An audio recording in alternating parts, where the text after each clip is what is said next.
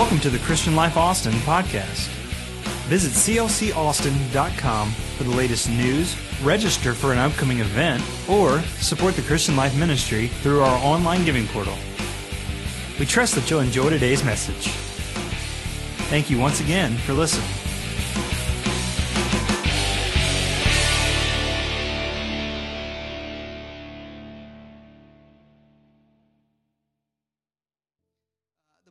Matthew, if you have your Bibles, first book of the New Testament, one of the Gospels, and in it you find the narrative of Jesus. Matthew's a very descriptive uh, gospel. It talks uh, a lot about uh, the goings on in the life of Jesus. Matthew, the 14th chapter. I'm going to read out of the King James, not for any other reason uh, except comfort today. Whatever other version you have would be sufficient. And um, if you don't have a Bible with you, you can follow along on the screen. Matthew 14 and verse 14, are you there? All right. If you don't, just ask somebody to help me find Matthew. Or just stare at the screens like you're, if you can sleep with your eyes open, you can do that too. Matthew 14 and 14. I'm going to read a lot, and I'm uh, unfortunately, uh, I'm going to read a lot, and it's uh, uncharacteristic. Uh, but I want you to get this full picture of this. Jesus went forth, verse 14, and saw a great multitude and was moved with compassion toward them, and he healed their sick. Everybody say, He healed them. He didn't just feed them, He healed them. If the only reason you come to church is to get fed and you don't leave different than how you came, you didn't really come to church. This is not just a feeding place, this is a healing place. Amen. So Jesus healed them, and when it was evening, his disciples came to him and said, this is a desert. They must have been in Austin. And the time it was so hot yesterday. I waited to cut my I gotta stop. I waited to cut my grass till eight o'clock last night. My hand to God, it was hundred and two degrees at eight o'clock last night. We live in a hair dryer, my friends. So, this, back to your text, this was a desert place like Austin, and the time has now passed, so send them home. We're tired, they're tired, and they're hungry. Verse 16 Jesus said to them, They don't need to depart, you can feed them. They said, We don't have anything to feed them. We've got five loaves and two fish. And he said, Bring them to me. In verse 19, he commanded the multitude to sit down on the grass. It's not too desert like. And he took up five loaves and two fish, and looking up into heaven, he blessed it. Then he broke it he blessed it, then he broke it. He blessed everything he had his hands on, and immediately after that, he broke it. And he gave the loaves to his disciples, and they distributed to the multitude. Verse 20, and they did all eat, and they were filled, and they took up fragments that remained 12 baskets full. Verse 21, and they that had eaten were about 5,000 men and women, and children were there. Verse 22, listen close and straightway. Everybody say immediately. Immediately following this miracle, Jesus constrained, made, compelled, instructed, told them you have no choice but to get into a ship and go before him to the other side and the multitudes he sent away. And when he sent the multitudes away, he went up to the mountain apart to pray. Catch the story. Disciples, you go get in the boat. I'm going to the mountain. And when the evening was come, he was there alone. Verse 24, which is where we will take our text today. But the ship was now in the middle of the sea. They had already begun their journey, and the ship was out in the midst, in the middle of the sea. They were already halfway between where they had left Jesus and where they were meeting Jesus and they were tossed with waves, and the wind was contrary. And in the fourth watch of the night, Jesus went to them and he was walking on the water. You know this. When the disciples saw him walking, they were troubled, saying, It's a spirit. They were fearful, and straightway Jesus spoke to them and said, Be of good cheer. It's I. Be not afraid. Listen to that. He spoke to them and said that. And Peter spoke to him and said, Lord, if it's you, bid me come to thee on the water. And he said, Come. And when Peter was come down out of the ship, he walked on the water. But when he started looking again, there he goes again, relying on what he sees. There was wind and it was boisterous, and he was afraid and he began to sink. And then he started talking again. Sometimes you can't always trust what you see.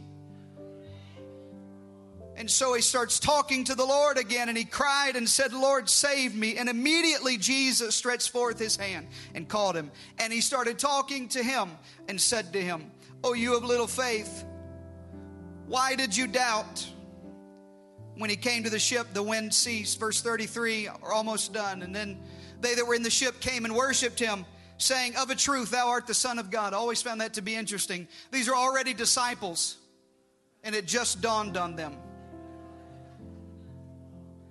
And when they were gone over, they came into the land of Gennesaret. When the men of that place had knowledge of him, they sent out to everybody say, all.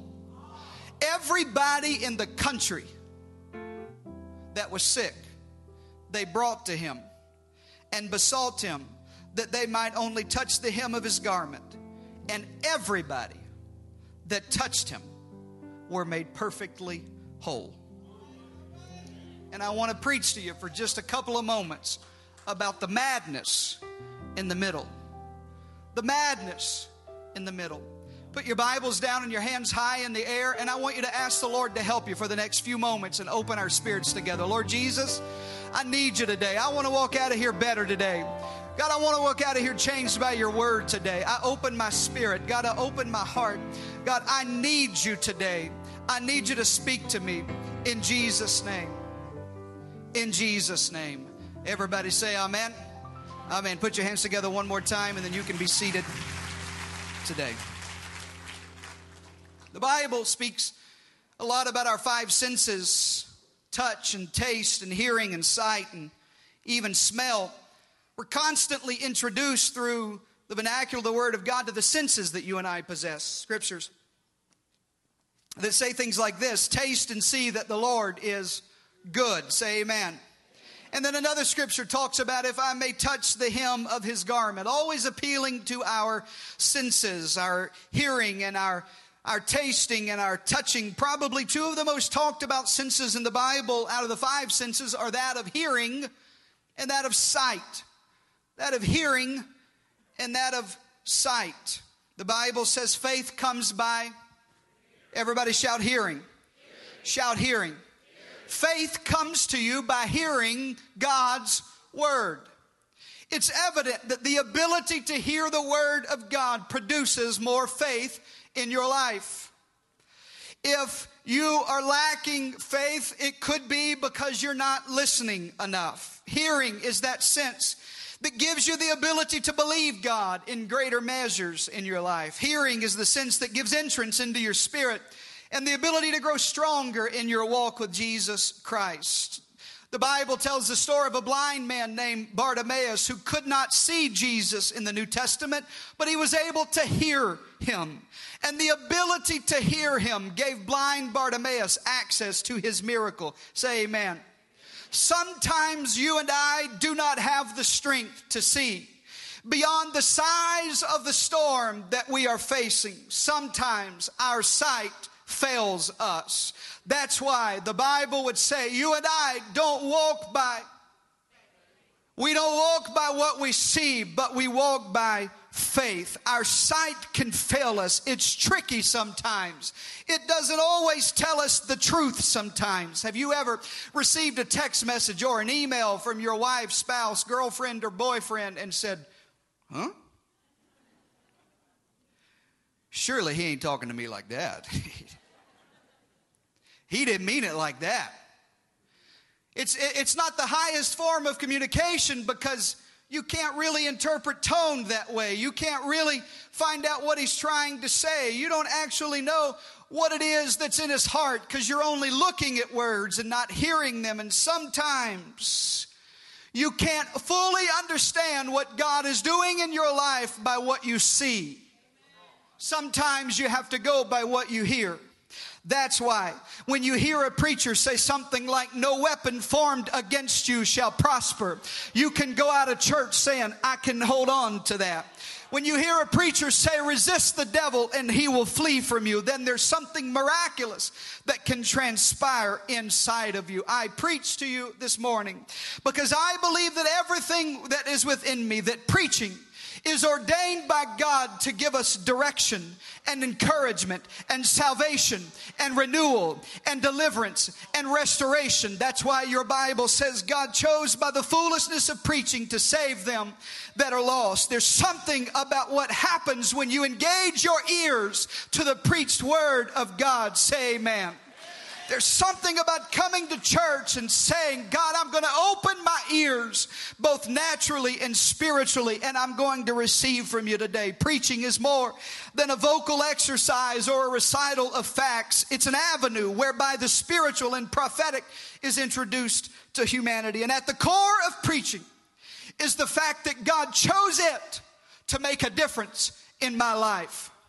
At the core of preaching, it's that God chose talking to me, me listening to Him, so that I can be changed. Say amen. It's so that I don't just trust what I see, but I can trust what I hear. Listen, preaching is never just about information. Preaching is never just about what it is that you receive in the facts. It's never just about the fact that it's storming.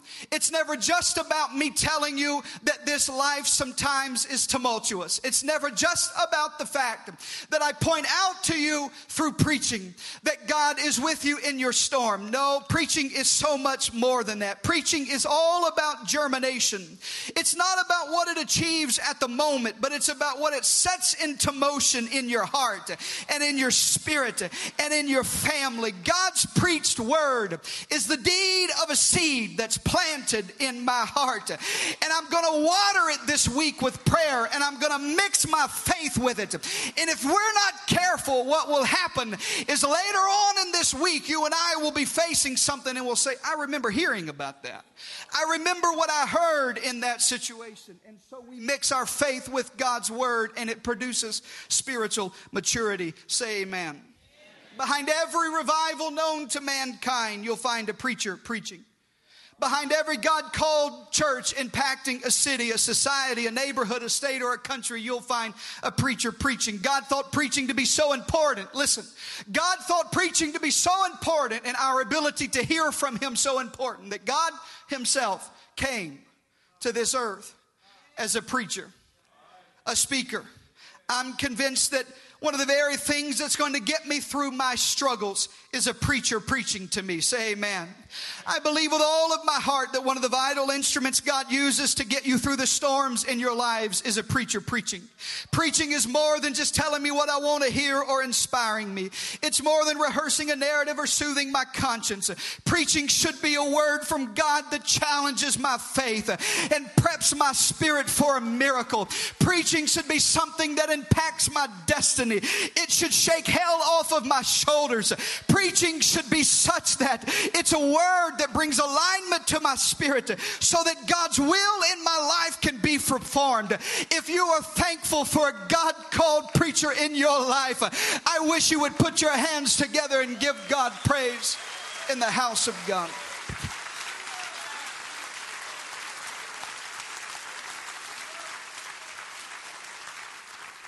And so Jesus, meant, I told you, I can't help it. So Jesus ministers in this earth, and his words were never intended to fall just on the ground, empty of purpose and without direction. Jesus' words made impact. He was a preacher. When he spoke, there was deliverance, there was difference. Everybody that heard him left different than how they came when they came to hear. When Jesus preached, when he spoke the word, dead men got out of their tombs. Blind eyes were opened, and demons ran the other direction. Searching men and women can find hope and healing. When Jesus would preach, He would change the future of a prostitute when Jesus would preach. He would bring a woman from Samaria to her right mind and out of the arms of an illicit sexual relationship when Jesus would preach. He would take men out of their boats and out of their professions to spend the next three and a half years of their life with this rabbi, with this preacher. When Jesus would preach, everybody would listen. His words made a difference. His words offered directions. His words were that of deliverance. And I'm convinced that the same power of the spoken word is in this house today. Say amen. You're not here by accident. You're not hearing by accident. Your faith comes to you by hearing. We're here to hear God's word that will change and challenge our lives. We're here so that the bands that bind us can be loosened. We're here so that we can receive hope for a hopeless situation and peace in a troubled mind. God's word is not dead, it is alive. Say amen. God's word is moving and working and pruning and decreeing and declaring and delivering. God's word is active to me. It brings light to darkness and life to deadness. And I thank God for his word. Say amen. All of that is so important so that you know that you can't always trust what you see. All of that is so that you know you can't always trust what the situation looks like. Sometimes you have to start talking. Sometimes you have to start listening. Sometimes you have to engage another one of your senses. And so the ministry of Christ is revealed the power of the spoken word. We could spend hours looking at various moments in the New Testament in the life of Jesus that would reveal this characteristic. But I want to examine a moment that we will find in all four of the Gospels. If we were given a glimpse into all of the miracles that Jesus performed, John said there wouldn't be enough space in all the world to contain the books of all the miracles that Jesus performed. We really only know a very little bit about what he did on this earth. And so, if you study the book of John uh, alone, uh, there's only nine miracles recorded there. And I'm sure that Jesus did multitudes more than that. But all of the Gospels record the same miracle of the feeding of 5,000. All four Gospels record that Jesus fed hungry people. This miracle is pivotal in the ministry of Jesus and his relationship to his disciples. When you examine all four of the gospel accounts for this particular day for the life of Jesus and his disciples, it gives us a remarkable overview and tremendous insight into what Jesus was trying to teach us. Jesus had just fed 5,000 people, plus men and women, six, seven, 8,000, 9,000 potentially people with just five loaves of bread and two fishes, and I don't even like fish. He healed them of all their sickness because that's so important. That's so important that you know that you don't just come to Jesus when you're empty and need filling, you come to Jesus when you're broken and need healing. This was such an amazing day for the crowd, all the sick people, all the hungry people, all the disciples. Everybody's happy. Miracles all around. Everybody's high fiving uh, people all the way up in the cheap seats in the balcony. Everybody's happy about it. What a service we had. What an incredible revival meeting we had. Jesus just fed all these people. Did you see what happened? Everybody was happy. Everybody was happy about what had just occurred. Everybody was so thankful. Everybody was so excited. Sick people were going home well. And finally, the service ends like some of you are hoping this one does soon, and Jesus instructs his disciples to get out on the ship and go to the other side. And I'm going to go to the mountain to pray. You go get in the ship, I'm going that way. You go this way, I'm going this way. You go do that. I'm going to go do this. You go over there. I'm going over there. Don't you hate it when you feel like God has told you to go one way and you feel like He's headed the other way? Don't you hate it when you feel like you heard from God to do this, to make this decision, to go over here, to have this, to go there. And you turn around and look once you're on the boat and you realize Jesus is waving from the shore.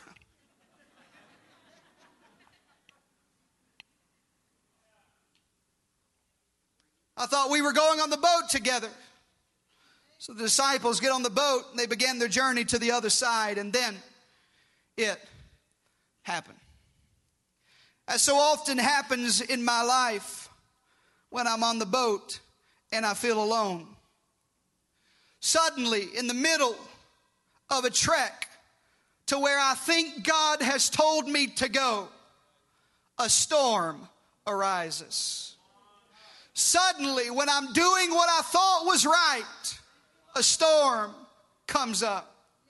Suddenly, when I'm doing everything I thought I was supposed to be doing, when I'm going the direction I thought I was supposed to be going, when I'm making the decision I thought I was supposed to be making, when I'm living the way I thought I was supposed to be living, then I recognize a storm is arising. Looking at the other accounts of this moment in the Gospels, we discover that the disciples became very fearful. I think that's an understatement, probably. The Gospel, according to Mark, states that they forgot what Jesus had just done. They'd forgotten the miracle of the loaves and fishes because of the hardening of their hearts. Isn't that so true for you and I? How quickly it is that we get out in the middle of a sea all by ourselves and madness starts brewing and a storm starts coming, and how quickly we forget what Jesus has just done for us. How easy it is for me to say, I don't know if he's coming through this time. I don't know if he'll make it this time we forget that he just fed 5,000 men and women and children. And fear replaced the faith of the disciples because of the chaos they found themselves in. All the high fiving had stopped. All of the positive talking had stopped. All of the praising and promoting had ended. And here they find themselves halfway between where Jesus told them to leave and where Jesus was taking them. And there began for them, like it so often does for us, the madness in the middle. The madness that we find in the middle of where God wants us to go.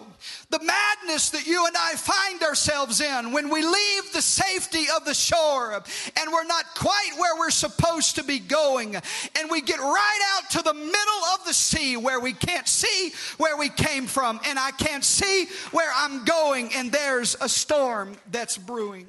When I don't know if we're going to make it back and I don't know if we're going to make it to the other side. There's madness in the middle. They didn't have an understanding of what God was trying to teach them. Listen, they had just come from an incredible church service and an incredible experience with Jesus, but now they were alone and wrestling with the wind that was so contrary to them, struggling with a storm on the way to the other side, caught in the middle of madness because their miracle hadn't come through yet. God had yet to provide for them, and God was teaching them. They're right in the middle of a decision. They're right in the middle of progress. They're right in the middle of what I'm supposed to be doing. And a storm comes brewing. My friends, my brothers and sisters, today my challenge is that when I get in the madness of the middle, is I must, you must recognize that God is taking me somewhere. Say amen. Revelation, write this down in your notes. Revelation does not come on the safety of the shore, it almost always comes in the strangeness of a storm. You never fully understand God's purpose when you're still standing on the shore of a miracle. You never really understand God's full purpose for you. You don't really get revelation of your destiny. You don't really know what God's going to do until you're tossed by the waves of adversity, battered by the winds of trials and hurts and misunderstanding. That's when revelation comes. The thing that separates belief from unbelief is understanding that right in the middle of this madness, right here in the middle of this sea, when I don't know how this is going to end, when I've left the safety of the shore and I'm not quite where God told me to go, I know beyond the shadow of a doubt that I can trust Almighty God. I know that He's teaching me something in this storm. Say amen you and I have to recognize we could never know Jesus as a healer if we never had disease. We would never know Jesus as a provider if we never lost our job. We would know, never know that Jesus could restore families unless ours was broken up. We would never know that Jesus was a comforter until we laid our spouse, our baby, in a coffin to rest. You and I, most of the time, get revelation about who God is in the middle of a storm. We recognize who God is and His purpose in my life when we get in the middle of a storm. Understanding is what separates belief from unbelief. Understanding that God is in control even when I don't feel Him. Say amen. Even when I can't.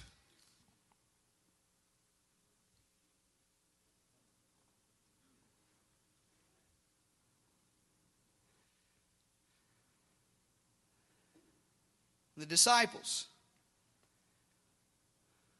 are facing madness in the middle of the sea.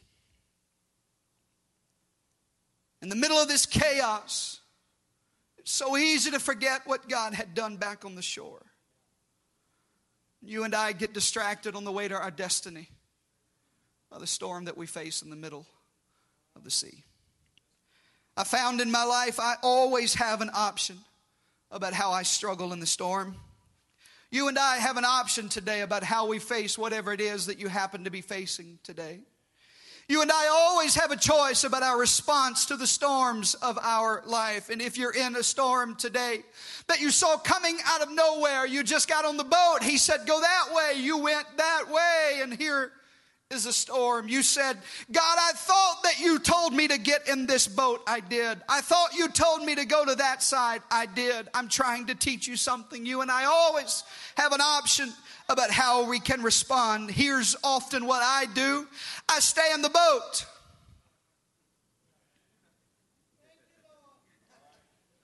I would rather sink with a bucket in my hand trying to empty the water out of it by myself than I would step out there and try to walk on water. I would just rather keep doing what I've always done and complaining that Jesus doesn't come through. It's easier for me to blame God when I'm still on the boat shoveling water out as quickly as I can with my bucket. It's easier for me to blame my friends and my spouse and everybody around me when I'm still on the boat shoveling water out. It's easy for you and I to choose to do what we've always done. It was at this time, listen, when the disciples feel like they're sinking and doing all that they can, that the Bible says that Jesus was up on the mountain and there in the sea. Don't ever forget what I'm about to tell you. Jesus' vantage point is always higher than yours. He can always see where you can't see. Where he is is higher than where we are. Where he rests is above where I am. And while the storms of my life are raging down there, Jesus is on top of the mountain watching it all unfold. And when you and I feel like nobody sees and nobody cares, Jesus is on top of the mountain making sure that you're okay and making sure that it doesn't engulf you. And Jesus sees the storm. When you and I can't see around us, when the waves are too high for us to see on the other side, when you and I don't know how we're going to get out of this, Jesus is on top of the mountain looking down where we are in our storm. And Jesus finds himself on the mountain. You are not alone. He has not forgotten you. He is not blinded by the same wind you are. He is not blinded by the same waves you are. That's why, that's why the prophet would say his ways are so much higher than my ways. Where he stands is above where I stand. What he sees is further than what I see. How he sees my ending is different than how I see my ending. Jesus can see the other side of your storm and just you wait, because not many minutes later, Jesus comes walking down the mountain. And when I couldn't get to where he was, he came walking towards me. When I couldn't make my way where he was, he came where I was. Somebody stand to your feet and give God praise because when you couldn't get to him, he came to you.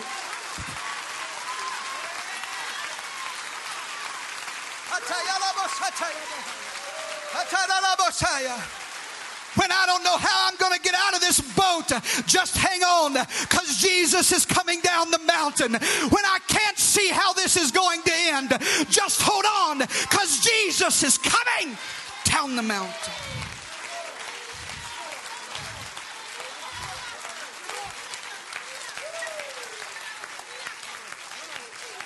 And he makes his way to the yoke. If you stand and clap, I get worse. Sit down.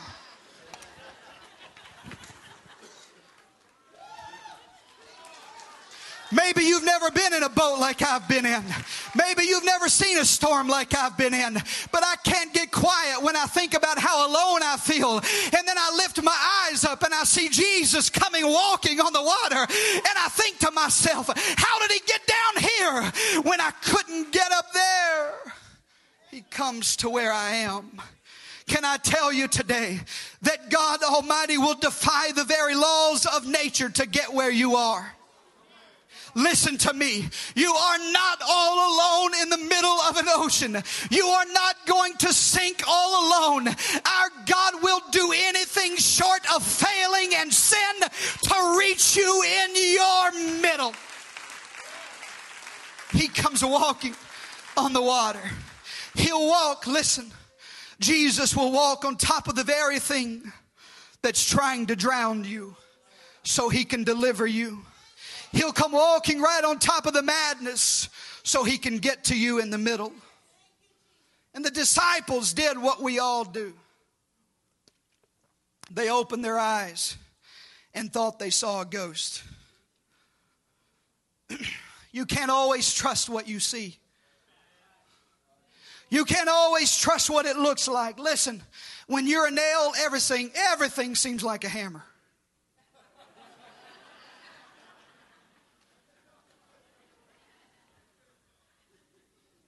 When you're down and out, you don't know if you're ever going to get out of it. When you're hurt, everybody seems hurtful. When you're down and depressed, everything seems depressing. When you're alone, everybody seems to be leaving you. When you're scared, everything seems to be scary. And then finally, one disciple, the loudmouth, Peter, said, I don't know if I can trust what I see that looks like Jesus, but I'm not sure because I can't trust what I see in a storm. And so Peter does what everybody has to do at some point in your life. He raises his voice and he cries out, Jesus, is that you? Because sometimes you can trust what you hear more than what you see. And Jesus raised his voice back because he's a preacher, and that's what preaching does. It lifts you out of your storm. It gives you a word of deliverance. It tells you that you don't have to stay where you currently are, that you don't have to go down with a sinking ship. And so Jesus speaks back and says, Come. Peter decides it's better to be with the one that's walking over what we're sinking under. It's better for me to get out there where he is. Listen to me, you cannot get frustrated and lose out with God when you're in the middle of a storm. When you feel all alone and you don't know where to go. You don't know how to get to where you're trying to get to. You don't know how to make your way out. You don't know how it's going to end up. You don't exactly know where. I promise you this. You can trust what you hear. And today, I hear him say, Come. Come. Come. If that's you, I can't really make you out in this storm. My eyes are blurry with sea salt. My wind is tossed. My hair is tossed in the wind. My face is chapped from the storm. I can only squint through this terrible storm. I don't know if that's you. If it's you, bid me come. And Jesus says,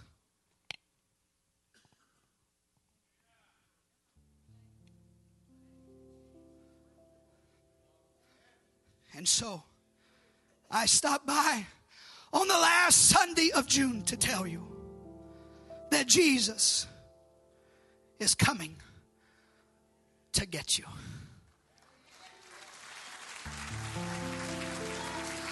That he's seen you in your storm. That from his high vantage point of the heavens, he's seen you tossed around. He knows you're right in the middle from where he told you to be, where he called you from, and where he's taking you to. Don't give up because of the madness in the middle. Don't lose heart in the middle of the sea. Don't get discouraged in the middle of the sea. Peter stepped out, listen, because one man stepped out, a whole boat was saved. And they said, I know of a truth, thou art the Son of God. Man, woman, mom, dad, maybe your whole family is waiting on you to take the first step. Maybe your kids are waiting on you to finally stop attending Christian Life Church and start committing to Jesus Christ. Really start following Him, not just attending. Really take a step out of the boat. You're not where you used to be, but you're not where you're supposed to be. You're not quite who you were but you're not quite who you could be. I thought he told me to leave this. I thought he told me to take this job. I thought he told me to move there. I thought she was the one, he was the one. I thought this decision was the right decision. And here I am caught between the safety of two storms, and madness always comes in the middle of the sea. And Jesus could have easily walked and waded into the shallow waters of the shore to rescue them. But he waited till they got out into the middle before he rescued them. He waited before they took the first step. He waited so that they knew beyond the shadow of a doubt no one else can save me but him. Nobody else can help me but him. Nobody else can get me out of here but him. Surely, of a truth, thou art the Son of God. Nobody else could have done what you've done. Now, listen. Hang on. Had it not been for the storm in the disciples' life, an entire country would have never known the delivering power of Jesus Christ. When they got to the other side, the Bible said a whole country called Gennesaret. Every single sick person in the country was healed. Every single disease and an entire country was eradicated because of a storm, because of faith, because of somebody that said, I don't know how to get to you. So I hope you'll get to me. I don't know if I can trust what I see here. Some of you struggling soldiers have been fighting the waves of fear. Stay strong. Hold on, my sister, through the storm that's raging in your life. Hold on, mom, dad. Fight for your marriage. Don't give up too soon. God is taking us somewhere. And when you get to where He's taking us, a whole country could be saved. You've never seen revival like you'll see on the other side of a storm. You've never known Jesus this way till you get to the other side.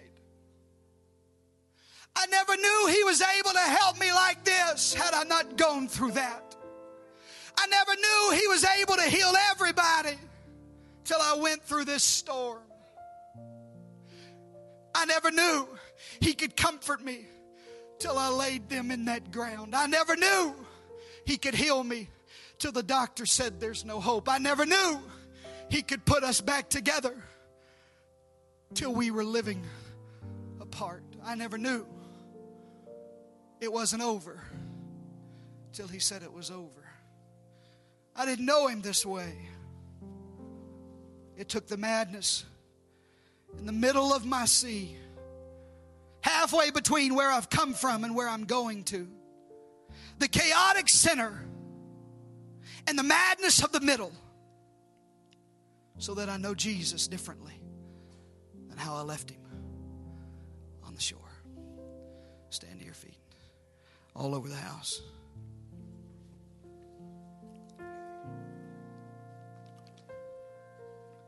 Some of you find yourself today with your eyes closed, your head bowed, everybody in the room. Some of you find yourself today in the middle of madness. Some of you find yourself today in the middle of a sea, halfway between what you think you heard God say and where you think God's taking you. Some of you are halfway between your prayer and your promise. Some of you are halfway between the shore of safety and the miraculous of the feeding of the 5,000 to the greatest revival a country has ever known. Some of you wonder, why did I get all the way out here before a storm? Why couldn't a storm come closer to the shore? Why couldn't it be easier? Why did he wait till I got all the way out here, till I sold everything, till I moved? Why did he wait till I committed to this job? Why did he wait till I emptied my savings account? Why did he wait till I said I do? Why did he wait? Why did he wait till my baby got 18? Why did he wait? Why? Why did he wait till I stood at her bedside for two or three or four or five months or two years or three years and then they left us anyway? Why did he wait? Pastor Josh, why did he wait four days? Lazarus has been sitting in this tomb four days. Why did he wait till I got to the middle of this sea? So that you and I could know that he can walk on water. And Jesus stands at the end of time and declares for all to hear I am Alpha and Omega beginning and ending. And if God has begun a good work in you, He is faithful to complete that good work in you. You will not die in the middle of this sea. This madness will not overtake you. I know it seems like it could. I know it's scary out there in the middle of the sea. You don't know where to turn. You don't have anywhere to go. I can't see the shore from here. I know hell is fighting some of you, trying to keep you from getting to the other side. Everything that could go wrong is going wrong. Hang on. Hang on. Hang on. This promises to be the ride of a lifetime. And on the other side of this storm, could be the greatest miracle we've ever experienced. Now, close your eyes. And if you're in a storm today and you're honest enough with yourself and with the Holy Spirit, if you're in the feel like you're in the middle of this storm, the greatest trek of your life, the hardest journey you've ever taken, you've left what you thought was safety, Jesus waving to you on the shore and you can't even see where it all ends. I don't even know how to get to the other side from here. This wind is so bad we may be off course. These waves are so high we may have drifted far from our course. I don't even know if we can get there. If that's you, if it feels like a situation you're all too familiar with, with everybody's eyes closed, please respect your brothers and sisters. Would you just slide your hand up and say, I know what that feels like all over the house? Now, our pastors and my prayer partners are making their way to the front very quickly. Keep your hand raised, don't put it down.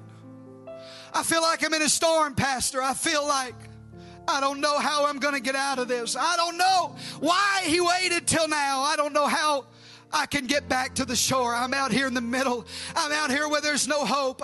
I'm out here where I seem all alone. My brother, my sister, with your hand raised, I want you to know he sees where you are. His ways are higher than ours. He's on a mountain somewhere. I don't know how far heaven is, but I know this. It's high enough that he can see to the other side of your storm. And I know this. All you have to do, your eyes are closed. Keep them closed. You can't trust what you see anyway. You can't trust what it looks like. You can't trust what you see, but I can trust what I hear. So all you have to do is what I've always done and what Peter had to do is raise your voice and say, Jesus, if that's you, bid me come. Jesus, if you can hear me. And Jesus lifted his voice loudly and declared, Come. So listen, listen to me. Keep your hand raised on the count of three. If your hand's in the air, I'm going to dare you. I'm challenging you. I'm begging you. If your hand's up in the balcony on this floor, to excuse yourself out of your pew when I say three and run to this altar and put your hands in the air and say, I'm here. I'm coming. I don't know how we're going to get out of this. I still don't know what we're going to do. This looks like water to me. It still looks like a storm to me. It still looks like waves to me. I don't know how I'm going to get out of this, but I know this.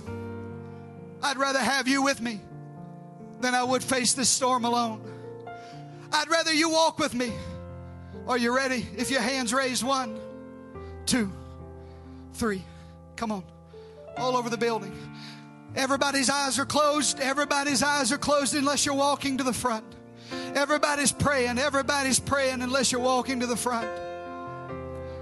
Come on, you may not be walking to this altar today, but there's a storm that will come in your life one day. There's a day in your life where you'll have to walk down the aisle and say, God, I don't know how to get out of this except for you. When you get to this front, I want you to put both of your hands as high as you can. Our pastors and prayer partners are making their way through. If you're in the pew, I want you to put your hands high and create an atmosphere of faith. Come on, let's believe God together. Let's raise our voice.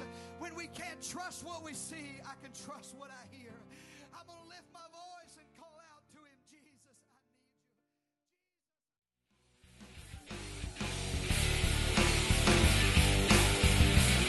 And that concludes today's podcast. Thanks again for listening.